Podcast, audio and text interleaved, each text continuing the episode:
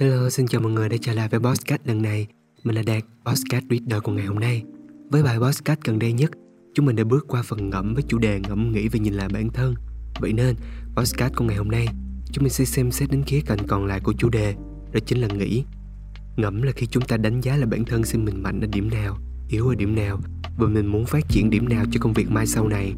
Nếu nói là đánh giá bản thân thì cũng có một chút nặng nề, nhưng đây là việc cần thiết để giúp chúng ta định hình được hướng đi cũng như là hướng phát triển của bản thân, nghề nghiệp của chúng ta sau này. Vậy trước tiên, chúng ta sẽ đến với, nghĩ xem từ những thế mạnh đó, chúng mình sẽ làm gì để phát triển. Phát triển ở đây, chúng mình có thể nghĩ theo hướng là các kỹ năng sẽ được nâng cấp lên, học thêm nhiều những bộ kỹ năng để có thể tỏa sáng hơn so với những ứng cử viên khác. Chứ không hẳn là cần phải ở một bộ phận hay một vị trí nhất định và thăng cấp lên một cấp bậc cao hơn.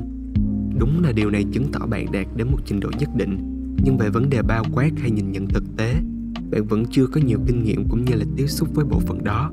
Vậy nên, chúng mình cũng nghĩ thử xem nào. Đầu tiên, học thử các khóa học online. Điều này đã quá quen thuộc với hầu hết các bạn học sinh sinh viên rồi đúng không nè? Các khóa học này luôn có đủ những trình độ từ beginner hay starter đến intermediate, hoặc là các khóa chuyên về các kỹ năng của ngành mình mong muốn theo đuổi. Hiện nay, trên các nền tảng mạng xã hội để chia sẻ rất nhiều tips để đạt được suất hỗ trợ tài chính từ Coursera. Vậy nên chúng ta hãy tham khảo và apply cho mình một khóa học đầy những kinh nghiệm và thông tin thú vị nhé. Thứ hai là tham gia vào các câu lạc bộ hoặc tổ chức phi chính phủ. Điều này đã quá quen với các thế hệ học sinh, sinh viên vào những năm gần đây. Khi nhu cầu đi du học tăng cao, thì các câu lạc bộ hoặc các tổ chức phi chính phủ luôn là lựa chọn sáng giá nhất cho các bạn để có thể trải nghiệm và tích lũy cho mình những kinh nghiệm quý báu. Tuy nhiên, hoạt động sớm có thể mang lại những mặt hại như sao nhãn việc học hoặc có những bạn làm cho có tuy nhiên, chúng mình không thể phủ nhận rằng đây là nơi giúp cho các bạn có thể ươm mầm được giấc mơ của mình và biến nó trở thành sự thật.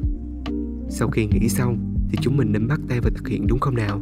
Hãy bắt đầu tìm hiểu và thực hiện ngay để hiểu được xem mình muốn phát triển ở thế mạnh nào và tìm được hướng đi phù hợp nhất dành cho mình nhé. Chào tạm biệt và hẹn gặp lại các bạn vào lần podcast lần sau nhé.